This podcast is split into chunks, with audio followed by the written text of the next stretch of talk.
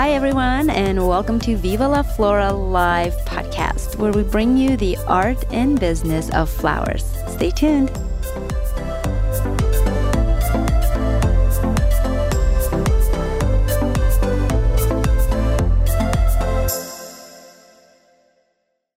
Hey guys, welcome back. So today's guests are Sarah and Tom from Grateful Gardeners. Grateful Gardeners is a local farm. It's a local organic cut flower farm based right here in Maryland. Yep, I am privileged to say that I have visited this farm and I absolutely loved it. Literally drive less than an hour and get into this gorgeous, amazing local cut, fresh cut flowers. I mean, you can't beat that. What makes this farm unique and takes Tom and Sarah to basically stand out in the local farming right now, I honestly can say the love and sweat and tears that goes into doing farming, but that's every farmer. The thing that sets them apart, I think, is their mission, right? Their mission statement that I can tell you, honestly, they wholeheartedly stand behind. And that is local, sustainable, and collaborative. Well, stick around, listen in. And also, there's an exciting project that Tom and Sarah are working on. And we'll be sharing all of this information in the show notes. We'll talk about it during our podcast, so listen in. But if you're a local florist in Metro Washington, D.C. area, you may want to listen in even closer. All right. Without further ado, here's Tom and Sarah from Grateful Gardeners. All right. Hi, guys. Hey. Thank you for being here. I know you've got, a garden to attend, flowers to cut, and orders to fill, and all this stuff. But, here you are. Yeah. Thank you for having us. We appreciate it. Definitely. Thank you. I'm very excited. You're actually my very first flower farm I'm interviewing, so I'm super pumped and excited about this. Wow. Yeah. That's even more of an honor then. Yeah. Thank you. Yeah. I had no idea. I visited your farm and I loved it. Oh, and I also realized that I cannot do that job. Mm. Yeah, right. We ask ourselves that too. Yeah. So my first question is, how on earth did you all decide to do farm? What was it like? Hey, honey, I just want to grow some flowers and sure, let's do that. I mean, how did this happen? Because it's such a labor of love. I mean, it's a lot of work. Yeah. I don't think we really realized that when we first started. I mean, we knew it would be work, but I don't think we really knew how much work. Right. And it really does call upon almost every skill set that you have if you've worked in any other job. And then it piles on, physical labor and, mm-hmm. Having to deal with Mother Nature. And a lot of people in most work settings don't have that. They have multiple skill sets they have to utilize, but they don't necessarily have to then contend with a perishable product, which is grown outside, which is subject to, constant pressure from pests and all kinds of other things. Right. So, it's kind of a long story. We try to always pare it down. I'll let Tom maybe tell you sort of the origin story because we do not come to flowers from, we're not from horticultural families per se, and we do not have any formal education in horticulture or flower growing. Mm-hmm. So it's kind of an unusual story of how we got here. But this was, I think, 2018. February of 2018, we were visiting my parents in Loveland, Colorado. That's where I'm from. And my mom has been, and, there is a little bit of history and background for me in terms of growing things, although I was not really a part of it. My mom was really the one who was doing it. We used to live in Oregon, in a little town called Canby, Oregon. And that just happens to be the home of Swan Island Dahlias, which is one of the major dahlia tuber distributors, sellers in the U.S., and so she got hooked on dahlias by being in close proximity to them.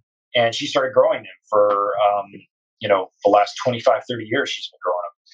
So one of her dreams, though, was to retire and to start her own flower farm. Mm-hmm. She's like 66, so she's at retirement age, and she's starting her own adventure. So Rocky Mountain Blooms, that's the plug right there for my mom's. You go to her Instagram, she could use the followers.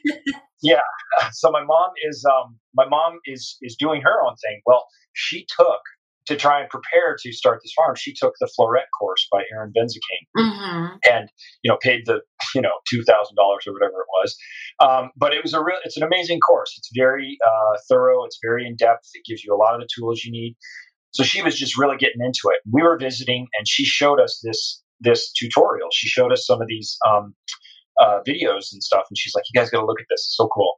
So we saw it, and we were like, wow, that's really amazing. It looks really cool. And obviously it'd be fun. We love nature. We love being outdoors, the both of us. So we're like, oh, it would be really cool to share a project like this, to try gardening.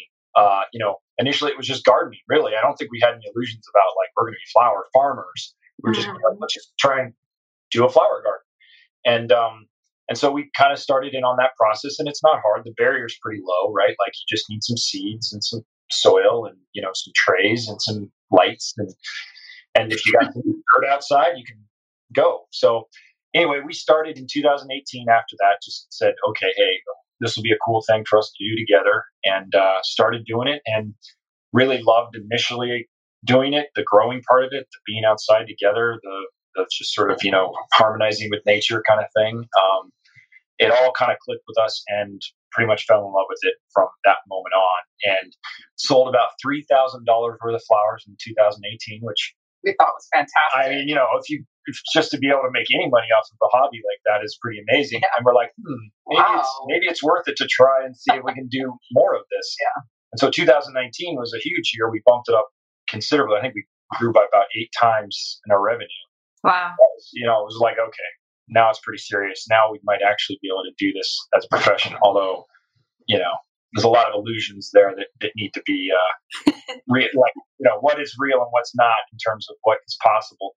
But anyway, that kind of brings us up to it. And of course, then 2020 happened, and COVID happened, and just, everything got knocked up in the air. And now we're just figuring it out. Although we're having a better year than I think we thought we would have. So, things are going really well, all things considered. Yeah. Yeah. So Sarah, what was your background? So I grew up in Ohio, didn't have any real, I've always loved the outdoors, but I was, have never been outdoorsy per se.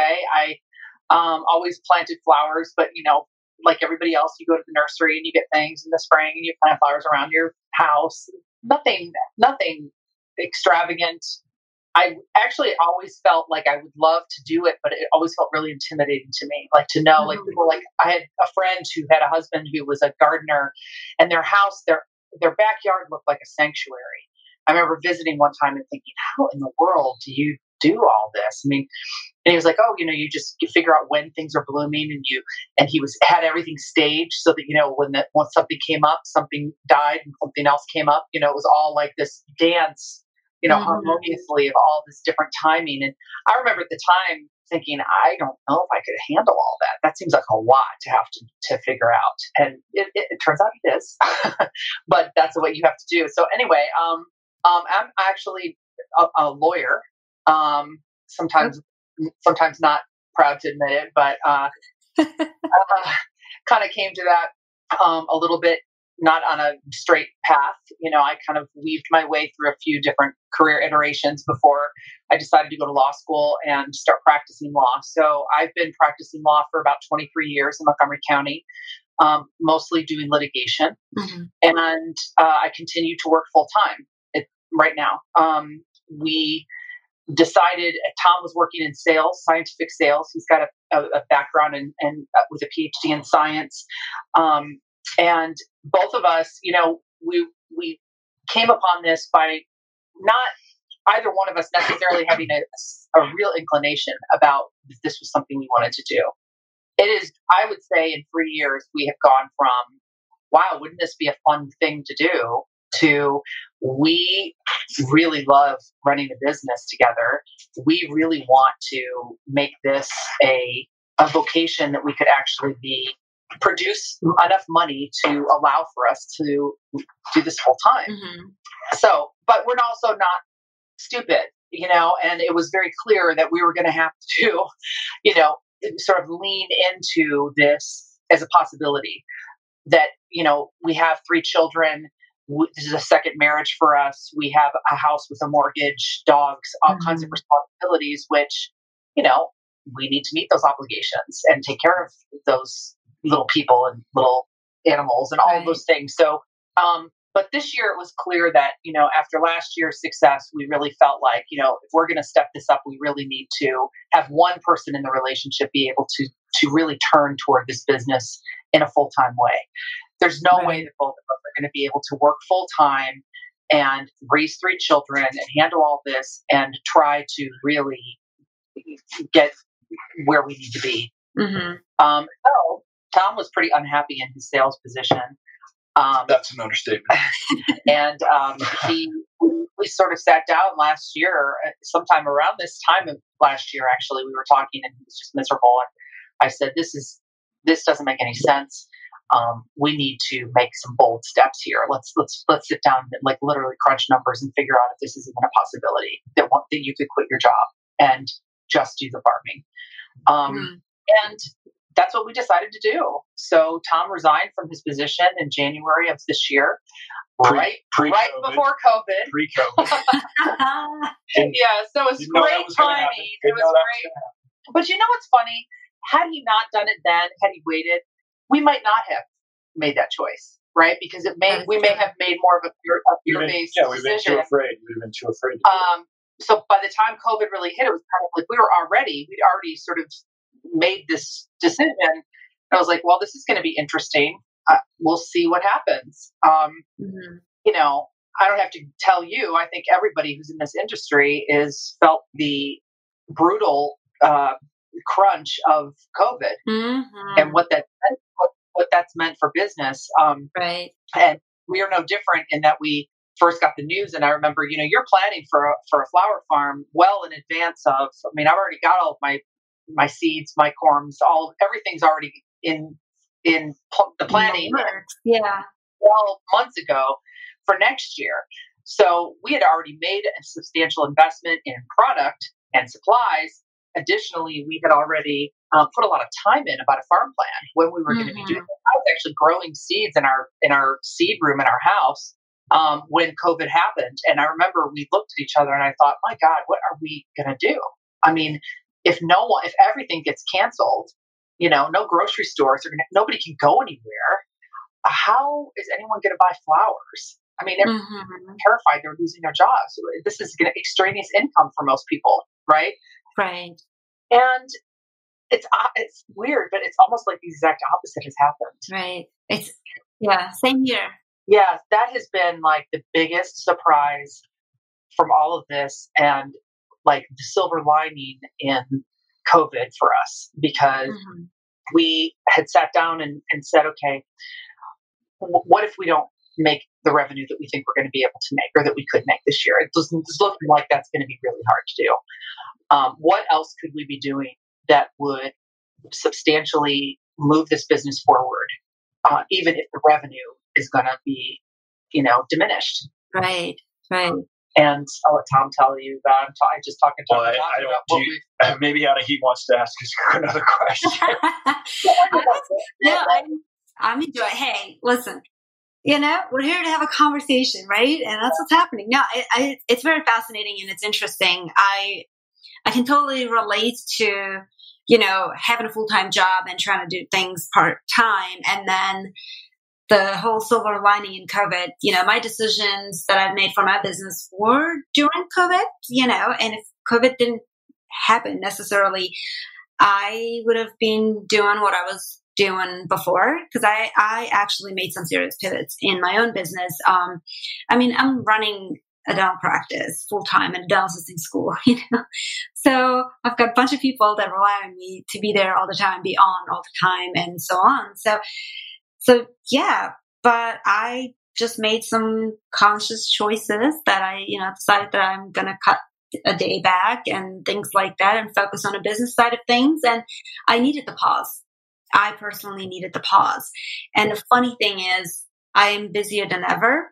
It's just bizarre. And I'm not saying dental wise. I mean, the dental side is crazy busy. We're the entertainment in town, I think. I don't know. It's just like people stay home. Like, seriously, we're so busy. I was not expecting that. But that's beside the point. Flower wise too, you know, it's just so many events that I feel like got canceled and delayed and bottlenecked. And as soon as they have the opportunity to do anything, I feel like they just started scheduling things. Yes, they went from 300 people to, I don't know, 10, 15, 20 people things, but became a little more meaningful, I want to say, actually. So I'm kind of enjoying this new, smaller, more intimate side of things. Really am, because now it's not about let's go and show off. It's about like, hey, why are we here? So yeah, it's kind of, yeah, just there's something really, I remembered when this first happened and saying to Tom, you know, if this only lasts for 4 to 6 weeks, which is what everyone thought initially, right? Mm-hmm. It's not going to be long enough for there to be substantial change in the way we are, right. You know, in all kinds of categories, you know, in our relationships, in our families, in our business decisions, in our educational decisions, all of it will mm-hmm. be impacted.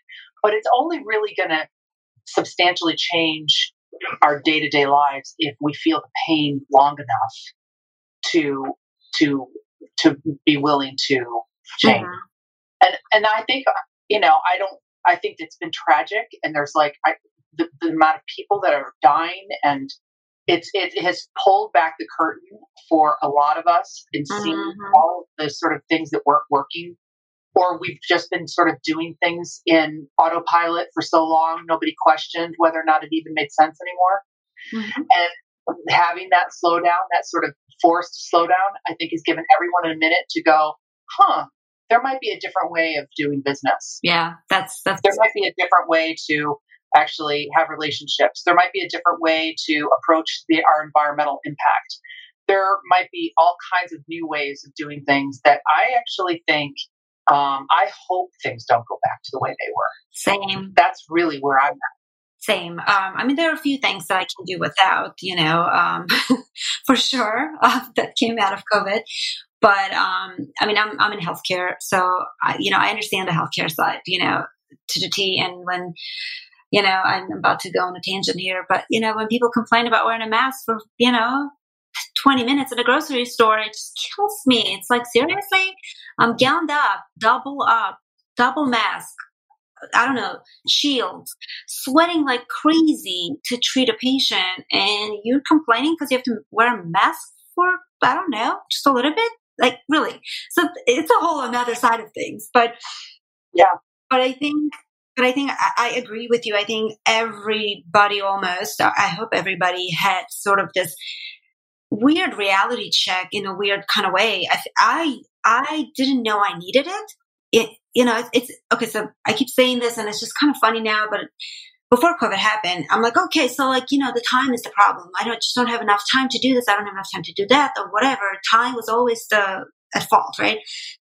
Or the thing that I never have enough of. Well, guess what? Time wasn't the problem. Reprioritizing things was the problem. And once it took me a couple of weeks, you know, the first 2 weeks were tough, right? I mean, I had to make decisions that affected on 14 people, you know, like it was kind of like decision overload. I'm like, oh my God, when is this going to end? You know, once we got that under control, then I had time to actually sit back and reflect on everything else that was going on. And like you said, relationship, family, business, all of these things. And some really good things came out of it. And what I realized, again, time, I have less time than I've ever had, and I'm more productive and efficient than I've ever been. And it's just kind of crazy. Yeah. Yeah. It's just been this kind of odd, forced, you know, reevaluation. Mm-hmm. And we're here for it. I mean, honestly, this year has been a lot of people just sort of complain about, you know, just they want it to be over. And, you know, meanwhile, I still work full time, right? So I've been working remotely since March, and it's challenging. It definitely the same with you. I think I felt in the first like 2 to 3 weeks, I'm like, oh my God, how am I going to do this? You know, like I'm on conference calls all day long. I can't get anything done. The kids are here. The dogs are here. I mean, like, it just all felt very discombobulating. And then, but now I speak for myself, but I think I've heard every single coworker of mine all say the same thing, which is we're never want to go back to the office. Mm-hmm. That we enjoy working from home. We can actually, we don't sit on the highway for 2 hours in traffic, and we're having better quality time with our families. Our schedules are more flexible. We don't have to get dressed up every day to go to work. You know, it just, you know, organizations are sort of course, probably going to make those decisions because it's saving them money. Mm-hmm. But at the end, it's sort of like, well, no matter how it is, they come to this decision to allow for people to have this kind of continued flexibility and remote working. I don't really care if it's a financial decision ultimately, because the quality of life decision I'm getting the benefit of, even if it's just for them, it's just to save money. It doesn't really matter. That is true. But honestly, we decided this year, as I, you know, sort of looping back to what I originally said, was that if revenue wasn't going to become the benchmark of success, what would be? And for us, it was developing new relationships with floral designers, which was clearly going to be a niche that we really wanted to service with our flowers. That was, and mostly because I think both Tom and I feel strongly about really enjoying the artistic part of floral design. That these are artists and they are literally painting with flowers, and to be able to grow something from a seed and then ultimately watch it in its last stages of life in this incredible, beautiful work of art. I can't think of a more gratifying thing to be able to do. It's for us. It was for me, at least. I can't speak for Tom. And you'll get a chance to talk in a second, honey. For me, I just to move product for the purpose of making money without there being something else more soul fulfilling about it was just not going to be enough.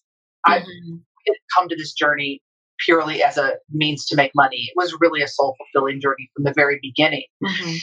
And building relationships and having an ethical and a business of integrity, one that focuses on environmental practices to support the health of our planet.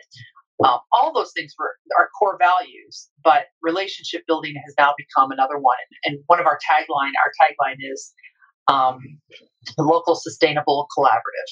And the collaboration piece is the piece I feel like we've really spent a lot of time fostering this year in light of COVID. And honestly, it's been the biggest change and such a huge, huge blessing. I, for one, am very happy and thankful that I got to get to know you, and, you know, am going to have that relationship with you guys and visit at the farm. So I feel like you pretty much, from what I've seen, have been doing pretty much every single word in your tagline. I have personally seen that, so I can definitely say that, you know, with confidence. Speaking of environmentally, you know, friendly and sustainable and so on, one of the things that stood out for me that how important that was for you guys when I visited the farm, you know, which then creates another set of challenges for you, because you're trying to maintain more of an organic farm. I mean, that in itself is a challenge. So talk to us about that a little bit, because I mean, that was very fascinating for me and pretty impressive, I have to say. This is Tom's area, by the way. So I'm quiet now. I mean, you know, I don't think that we had intended on being organic initially. I think we thought, you know, we probably wanted to be as environmentally friendly as we can, but it's a big difference between being like certified organic and just, you know, trying to do the right things. And we aren't certified yet. There's a real debate about whether or not being certified organic is useful or not. It's a very arduous process. It's expensive. It takes time. So we haven't really decided whether or not we're going to go that whole USDA certified organic route. Flowers are lagging behind food by about maybe a decade. Because you don't ingest flowers, or I mean, you can ingest flowers, Not people don't generally do that though. They don't think of it. They don't prioritize the same kinds of safety and health concerns they do with food. Mm-hmm. Now, there is plenty of evidence out there, though, that is just not really bubbled to the surface yet about how, especially for designers who have been doing it for 10, 15, 20 years, have chronic health issues related mm-hmm. to wholesale flowers daily for that many years. We have some good friends who are designers, and they're like, they have issues. They have skin issues. They have health issues.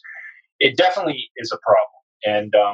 And so we just said to ourselves, okay, first of all, we have to limit the carbon imprint mm-hmm. and footprint of the flower industry. It's ridiculous that you buy some flowers from, South America and they have to fly them, 4,000 miles or however far it is to get to, Miami, and then truck them all over the place. I mean, that is a lot of carbon for one bouquet of flowers. And so, we said, okay, that's the local part, right? And we're all trying, I think there's a lot of designers, a lot of flower farmers that are really trying to encourage that. Mm-hmm. The sustainable part, though, is all the rest. It's the organic practices. It's, trying to, conserve soil, conserve water, forget just the practice of growing.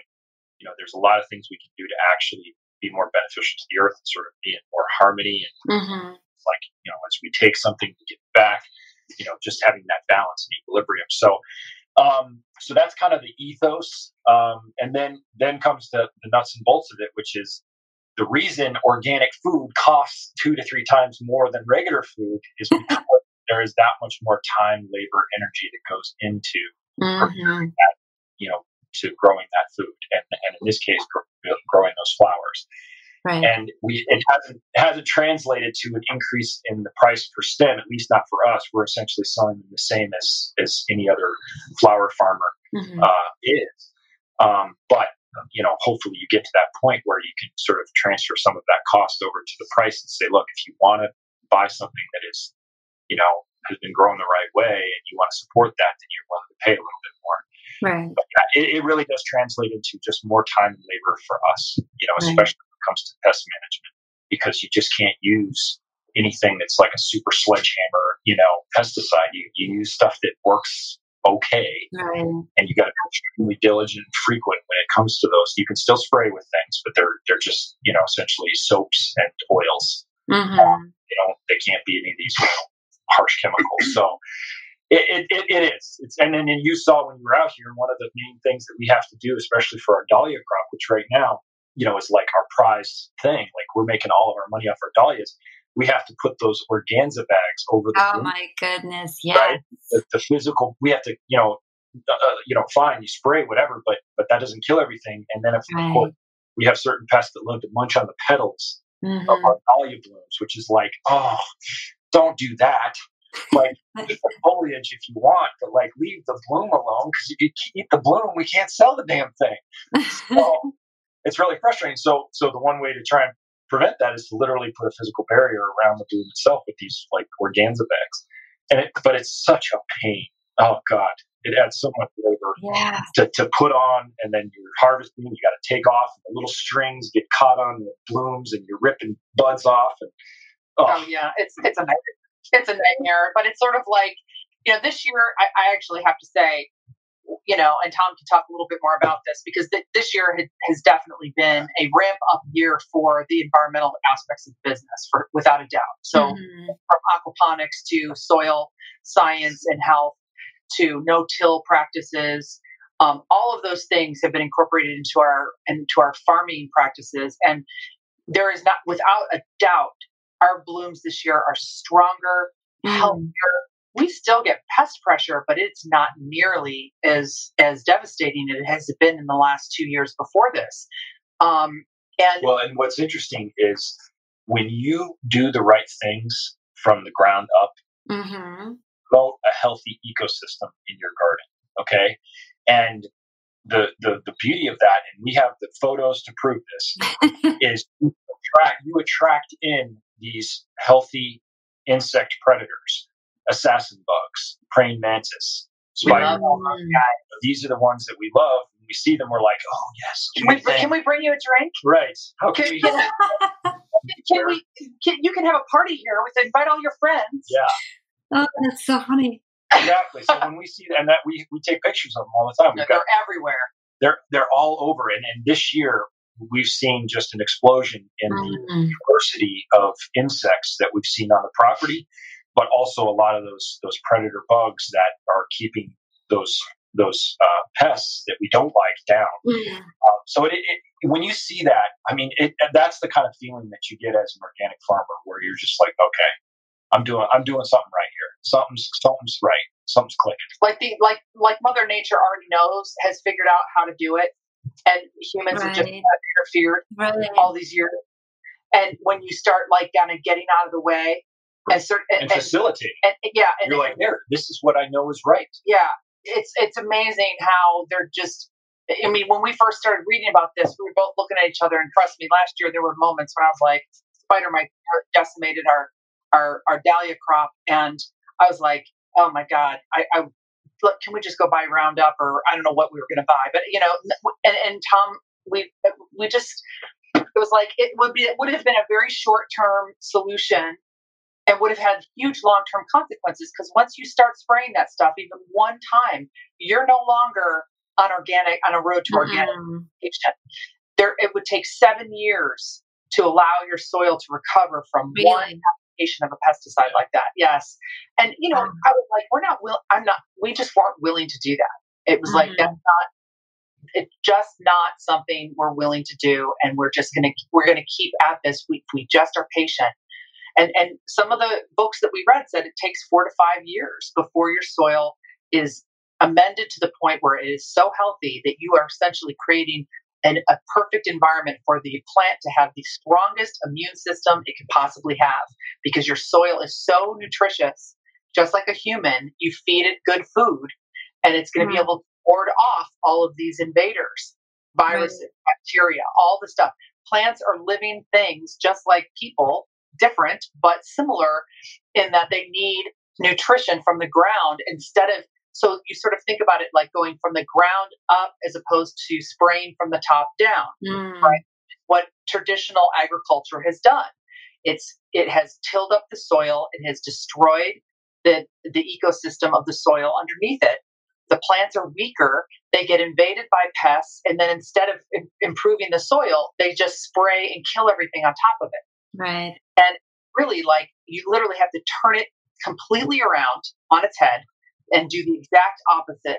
And what ends up happening is this symbiosis starts occurring, where nature is showing you and is demonstrating to us all the time, we will figure this out. Right. Assist us, and we will figure out how to make it. You're going to lose some flowers, and we still do. Mm-hmm. But I'll tell you, this year, we have grown some of the most beautiful flowers, and they are long lasting. We keep hearing from customers, and we ask people a lot. We check in with them. Like, how did it go? What was the life like? Were you having any problems?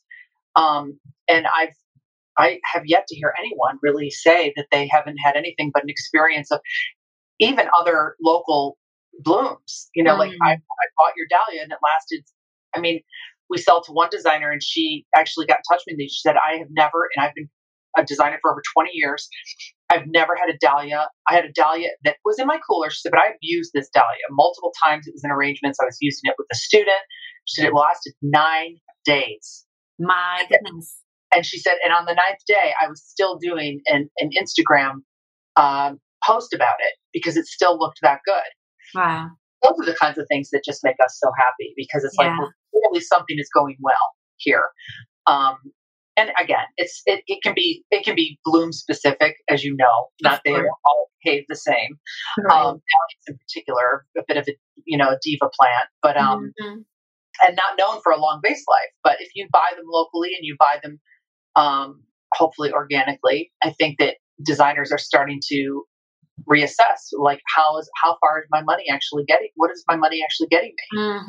I mean, I experienced that personally with your flowers. I can say this. So, you know, not only your flower show, I can for sure say, you know, I don't know how many days they lasted, but I was particularly impressed by the lisianthus that I got. So they were still kind of close. They weren't quite open. And, you know, I arranged this and I'm like, okay, I got to photograph this, but this lisianthus is kind of close. So, you know, I manhandled my lisianthus to open a little bit just so that they can photograph, right? And I'm like, oh, I killed this poor thing. Okay, fine. But now I have this beautiful photo of this thing to last.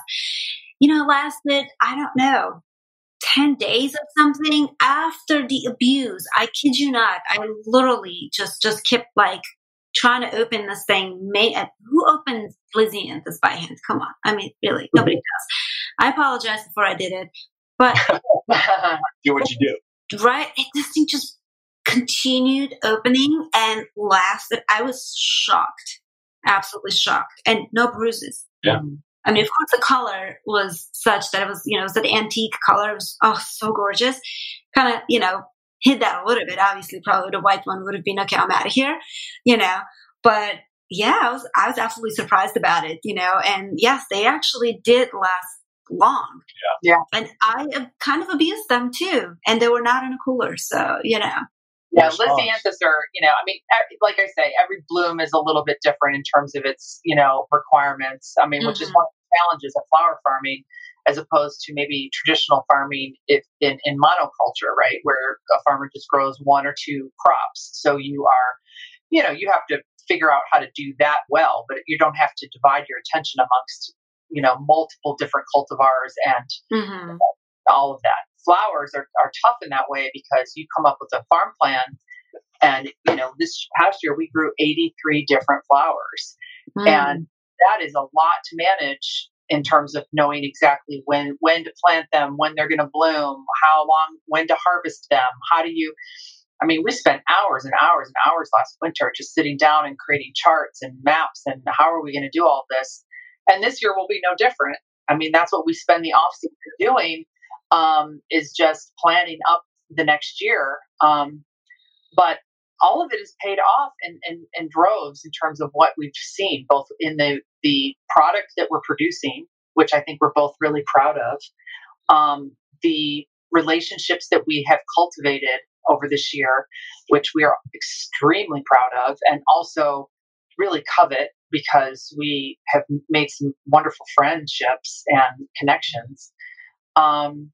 And, you know, the economic component of this business is okay, but I think that we've set it up so that we can continue to expand that as things improve, you know, next year and beyond.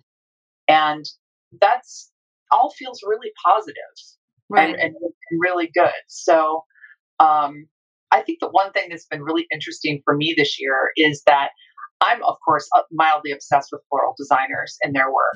So I'm always trolling on Instagram and Pinterest, and I get obsessed over certain designs. In fact, the design that you did with our lisianthus with those butterflies on that thing it's on our page. Because are you serious?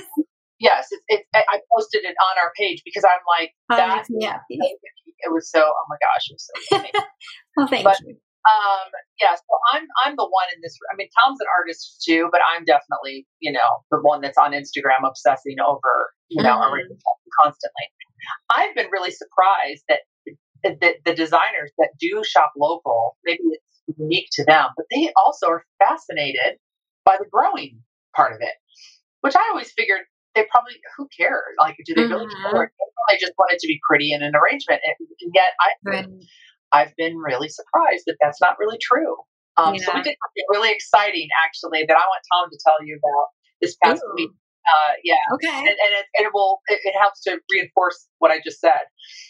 Yeah. So we decided, obviously, we're coming to the end of the season. Okay. So what we wanted to be able to do, and we unfortunately, because of COVID, we couldn't do this as big as like on a grand scale as we probably wanted.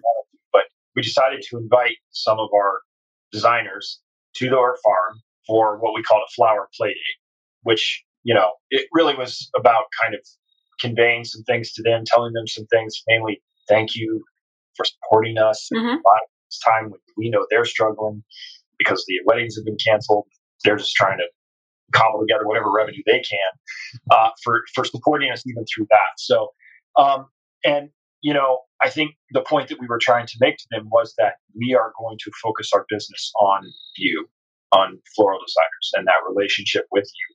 And what we really want to be able to do is to provide you with unique flowers, things you can't buy at the wholesaler, things you have never been able to design with before that you've seen somewhere. And you're like, wow, I would really love to be able to use that in a design or to work with it. And, you know, how can we make that happen for you? And then hopefully we can just find stuff that you don't even know about, present it to you like, hey, we're going to grow this, be ready to use this, and really elevate your designs to like a whole other level. You know, just expand the possibilities, which for an artist is, I know this, she knows this, just for an artist, that's like a dream, right? Like just to be, I can totally start to think in new ways. I can create in new ways. So it's a really exciting thing. So we said, come here. We had them here. We had some food. We had some drinks, and I did a PowerPoint presentation, and PowerPoint's like my milieu, you know. So I just that's what I do.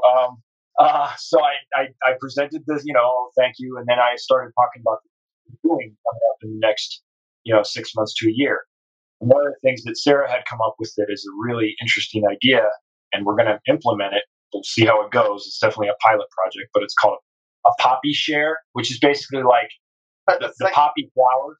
So like, you know, poppies come in just crazy diverse varieties, right? You know, we grew some last year, and Sarah just had found some really cool stuff. I was like, ooh, I got to grow those. I have to try that. So I just literally threw them in a raised bed. Right out here, threw them in a raised bed. And I thought, well, we'll see what happens. I knew they needed some cold time, so they went in the ground like before the last frost. I mean, it, you know, they were a couple freezes even. And I thought, oh, well, if it doesn't work, it doesn't work. Well, sure enough, all those poppies grew. And I had, you know, I had no intention of selling any of them. I was just like, I want to see what this is like. I want to see what it's like. I want to see what the base life is like. I know poppies are really sensitive. And you would have thought I had, you know, grown, you know, flowers of gold.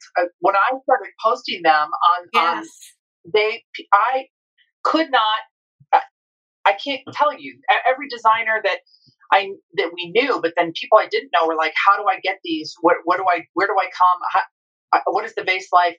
And I was just cutting them and experimenting with searing them, you know, and then, and how do they do in the cooler? How do they do out of the cooler? Like, let's just see, is it even a viable option for cuts? That was really my only goal. And it turns out I had many designers who just said, one in particular who said, I've never held a poppy like this before. Like I could never get something like this from a wholesaler. They would never carry it because it doesn't transport. It doesn't transport. It probably, the petals would fall off. I mean, some poppy varieties, as you probably know, and most designers who are listening to this know, you know, you blow on them and the petals fall off. Right. I mean, they're literally meant to just be enjoyed in some other way. But my point was that I'm willing to grow things like that for designers if they will, even if it only means they can use them in photo shoots or you know, styled designs or you know, tablescapes or something that's not intended to be in a bouquet and or an arrangement that is expected to have a base life. Right. And I said, you know, how about this? What if I put together, I'm willing to grow a whole bunch of interesting, bizarre, I like all the weird stuff. And I ask for you up front to pay me a certain amount of money, just like you would for a CSA, you know, like a food CSA. Mm-hmm. You pay me up front. And when those poppies are ready, they only go to the people who put money into the share. Okay. So where do I send the check? I'm not kidding. You're on. You'll be on a list of, you know, all of our designers. And we'll I mean, I'm growing. So far, I've sourced 53 different poppy varieties, and I'm getting. Oh my god! I'm getting seeds from places in Europe and ones even coming from New Zealand. So I'm trying very hard to make sure that I'm growing novel things that are unique, but that can be used for the artistry of floral design and not necessarily are only being grown for the commercial aspect of it. Yeah. there's got to be some other opportunities, especially for artists. Mm-hmm. So that's really been something. So yeah, we just have to cover the costs of that, right? Like, we don't intend on making a ton of money off of it. We really are just trying to cover the cost of actually growing the flower, the labor, and the cost of goods. So there's that thing that we're doing, and that is, we're all really excited about that. Designers are excited. I'm dying. Yeah, I know. Many of them were like, hey. Oh my God. I already have 5 sketches in my head. Are you kidding me? Because I've seen the images of those poppies when I was there, when you were showing me. My friend, it's the unicorn of the flowers is what you found. So just saying, There it is. There it is. We're looking for unicorns. Yeah. Unicorn. I want to grow all the unicorns. Mythical beasts. So amazing. Yes, but it's like, could you ever find it in the real world? You know, right? So there's that, and then another thing, we're doing some other stuff. We're doing some dried flowers, which is kind of a new thing, or at least it's not new. It's coming back, trending, in terms of work. And I think it has a lot to do with the fact that people like this. Like, we actually did a pop-up market at Sweetwood Village a couple weeks ago, 3 weeks ago, something like that. And we had some dried flowers to sell there, and people were like, how long do you think this will last? And I'm like, well, definitely, if you just don't fuss with it a bunch. And they were like, oh, great. They just like the idea that, they're going to buy something and it will stay around. Yeah. As opposed to fresh flowers, they feel like, I buy it, it's dead in a week, and they don't. So dried flowers, pressed flowers. We're going to try doing some dahlia rooted cuttings, tuber sales. We're going to, which is more for growing purposes, but, floral designers and florists like to grow flowers too. So, but one of the really big things we're really excited about, and this is I think sort of taking us to a whole nother dimension when it comes to flower farming, is we're going to breed dahlias. Oh, we're going to try and make new varieties of dahlias. Okay. Maybe a macchiato, so we can come out of the cafe au lait craze or something. Well, that's kind of actually where we're thinking. Okay, cafe, amazing. She's amazing. Yes, of course. And she actually, what we've been told from there's someone else on Instagram that if your listeners have not followed, they should follow. Her name is Christine Albrecht, Santa Cruz Dahlias. Ooh. Santa Cruz Dahlias. Go to her Instagram and follow her. She's a goddess. She knows. She's like one of these people that's been breeding for a long time. She's just really insightful and really knowledgeable. So super sweet and passes on information. It's really free-flowing information, really embraces that whole idea of I want to encourage other people to grow and breed.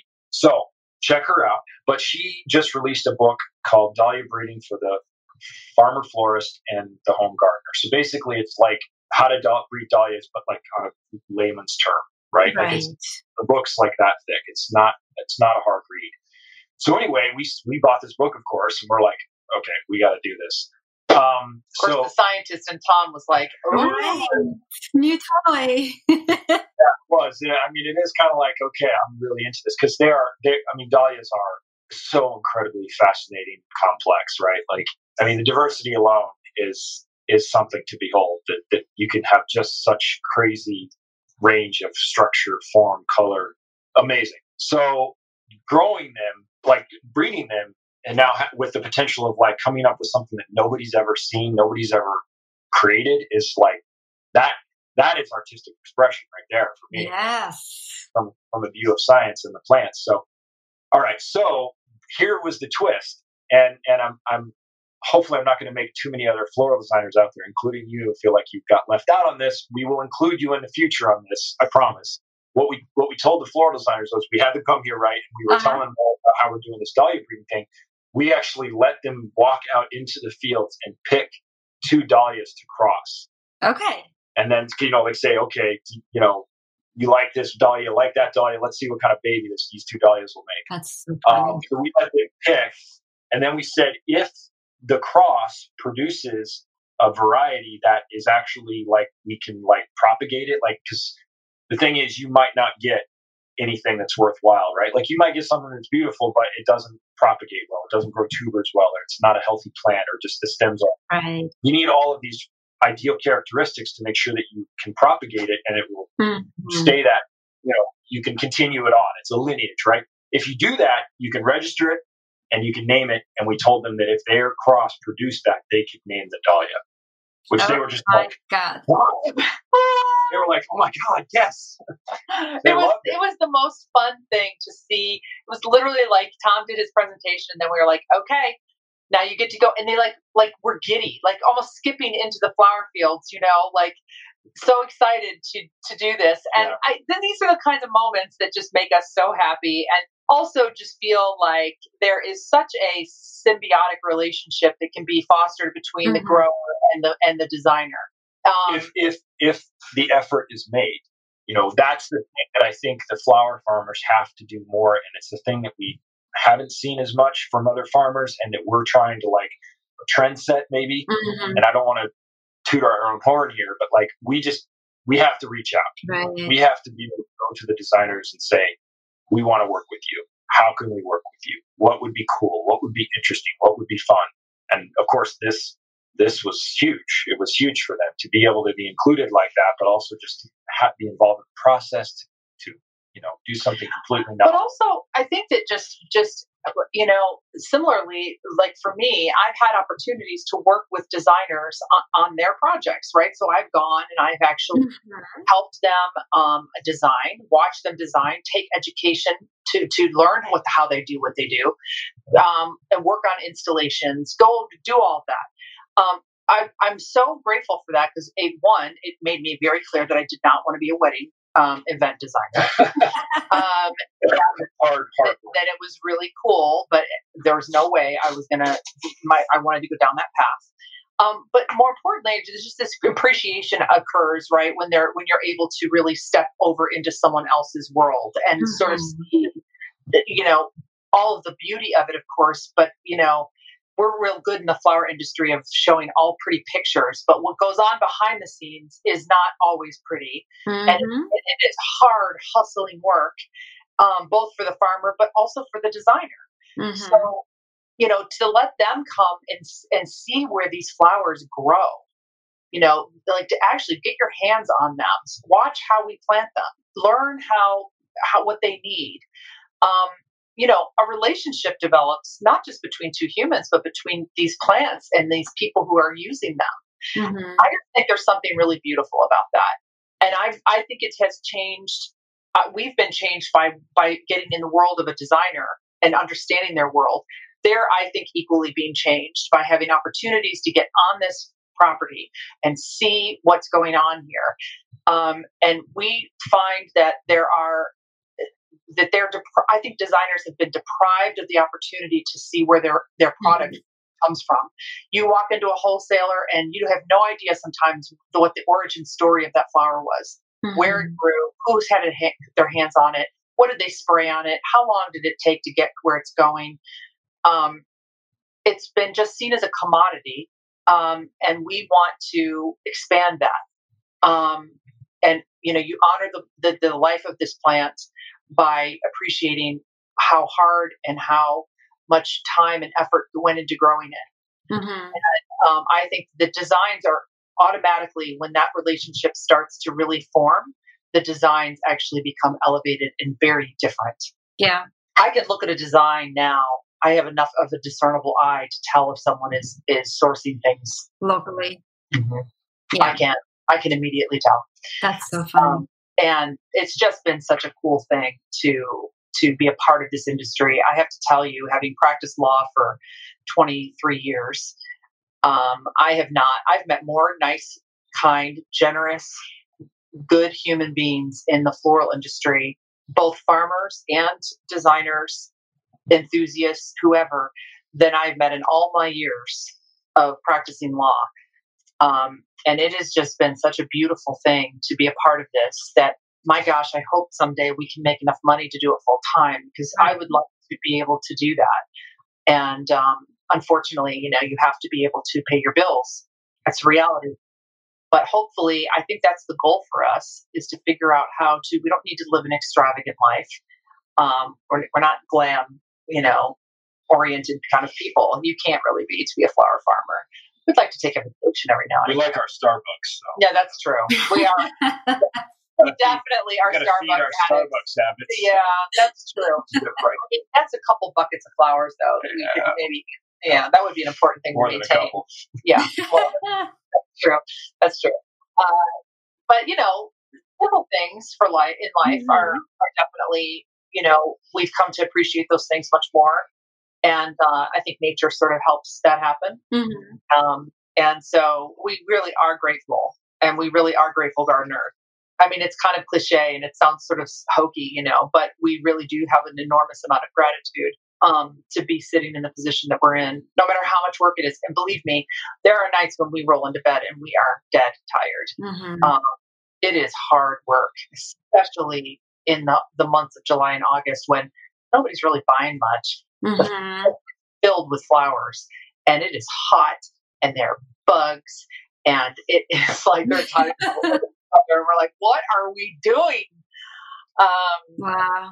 But we're hooked. Yeah, I don't think you're gonna have another major career change. You know, I can't possibly see that. I think you found your calling, actually. You know, so I can see you guys talking about this, and for the listeners who can't see their faces, they light up every time they talk about this. I'm just saying, like, you're so passionate about it, and no, seriously, though, you know, it's. Like you said earlier, it's one thing to do it just from a business side of things that, hey, let's do this and let's just make money.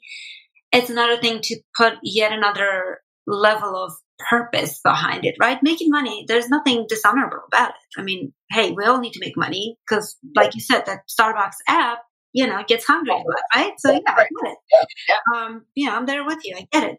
But to then have even higher purpose, that's where it ignites the passion, I think, right? Mm-hmm. So, and I can totally see it in you guys. And man, I'm so excited about the projects. Like, I'm like blown away. And yes, can I please be part of the puppy train? Because I just need are you kidding me? Like, what? You can't tell me about it and not let me in. Yes, absolutely. Yeah. No, actually, we are sending out something very soon. I'm putting together something. And an email will go out to local DMV designers for that. So, so stay tuned. That's coming for sure. Oh, I'm so excited! But I'm really dying to see how these projects are going to go on and what they're going to actually blossom and turn into. I think, there was definitely a very peaceful and healthy, I think is the word that comes to mind. I would say an environment that felt at your garden, and yes, your plants look healthy. And when I found out that you're being the, you know, practices that you're using, I'm like, oh my God, how hard are you guys working? What? You know, but that comes from passion. That comes from wanting to do the right thing. That comes from having a higher purpose, right? So I feel like you guys, I don't know if the name came first than everything else, or I don't know if you chose the name and then decided to just sort of do, you know, live up the name of the garden. I don't know, but it all works. And cliche or not, it all works. Yeah. One of the cool things about starting your own business is that you get to decide how you want it to look. I mean, we've kind of had moments when I'm like, you know, there have been a couple of moments when things have happened in the world that have been really disturbing politically or otherwise, racial injustice, stuff like that. And, you know, we've always sort of like, well, should we put anything on social media? I don't really know. And I'm like, you know, this is our business. We get to decide whether or not we want to say something and how.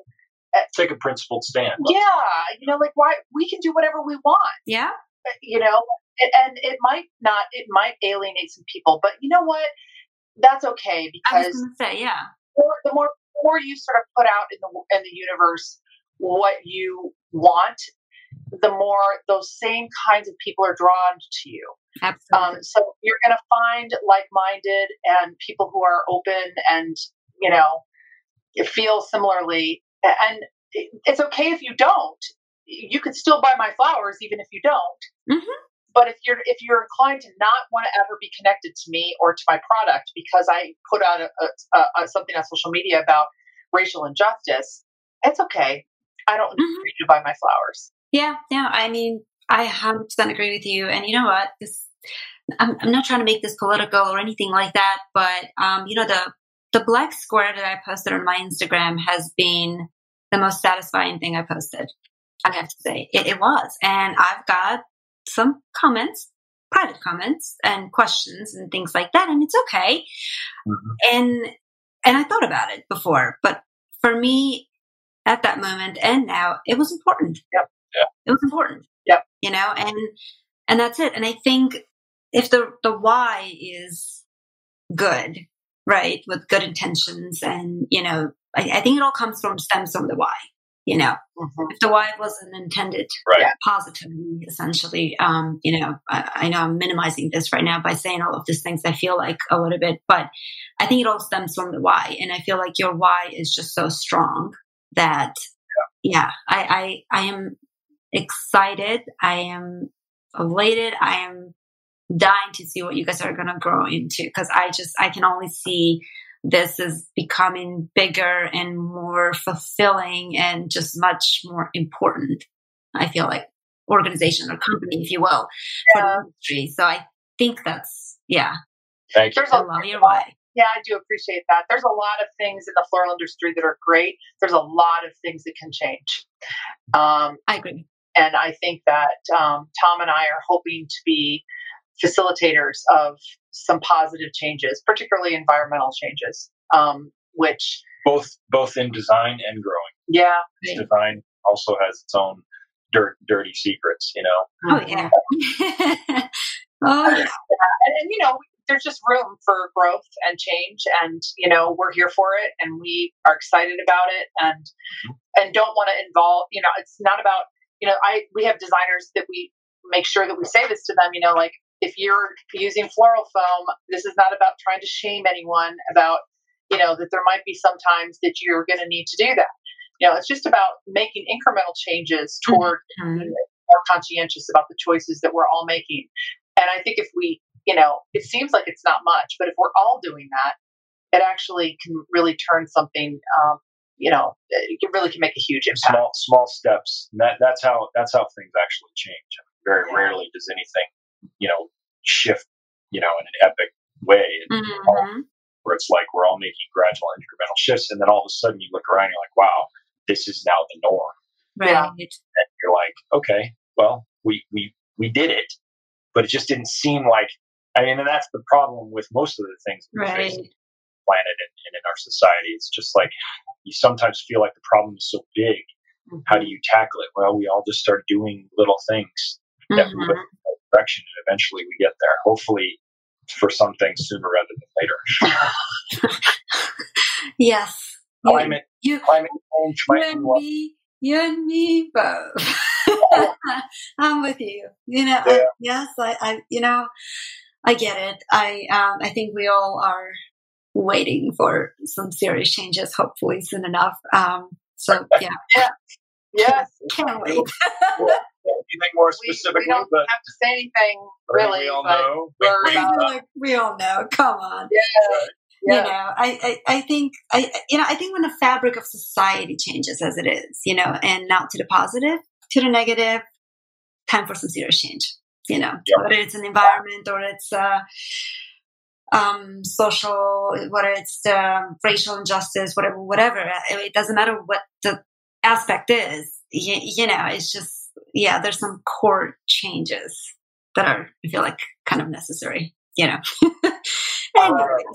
We'll get there, yeah. Yeah, hopefully. But well, guys, this was fantastic. I really enjoyed talking to you. Well, I enjoyed visiting the farm, and I'm planning on maybe reaching out and making another visit because I kind of really missed it, I have to say.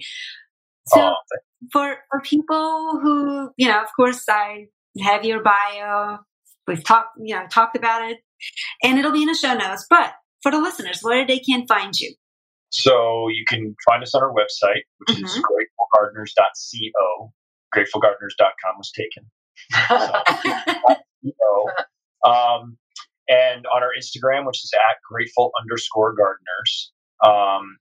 And basically you can find us on, I think we're on Google's Maps now and Apple Maps. So you can actually just search for us and you can find the farm. You know, obviously, maybe don't just pop in on us, but you can reach out and ask about visiting. And we love, like you said, just like you guys did, we love to have visitors and we love to plan that. We're very open to it, which is something unique to us. But yeah. We also are on Facebook, but I'm not nearly as active on Facebook. You can find us on there. You can find us there. You can message us. The best way to reach out to us is probably through the website or on Instagram. Yeah. Just direct message. I mean, Instagram's our 19-year-old daughter sort of manages a lot of our Instagram, but we still have access, and we definitely are on it a lot. And you know, yeah, direct DM on Instagram, it makes its way pretty quickly to us. Yep. Yeah, fantastic. So, all right. Yeah. Well, thank you again. Thank you. And till we meet again. Yes. Yeah. Thank you so. Bye-bye. Bye. All right, guys. Well, that was it. I hope you enjoyed this conversation as much as I did. I hope it encouraged and inspired you to go and check out their Instagram and their website. And if you're a local florist, be sure to work with them. They are absolutely wonderful. And as I mentioned in the beginning, their poppy project actually is in full swing right now. So be sure to DM them directly from their Instagram, or just go into the show notes and you can land into all of these links from there. You know, links to their social media and their websites and so on. Again, if you're a local farmer, local to Maryland, Washington, D.C. area, you may want to go and check this out and maybe jump into this poppy project. I am so excited about this. I can hardly wait. All right, talk to you later. Well, it's a wrap. Thank you everyone for listening, for tuning in to Viva La Flora Live podcast. We'll see you next week.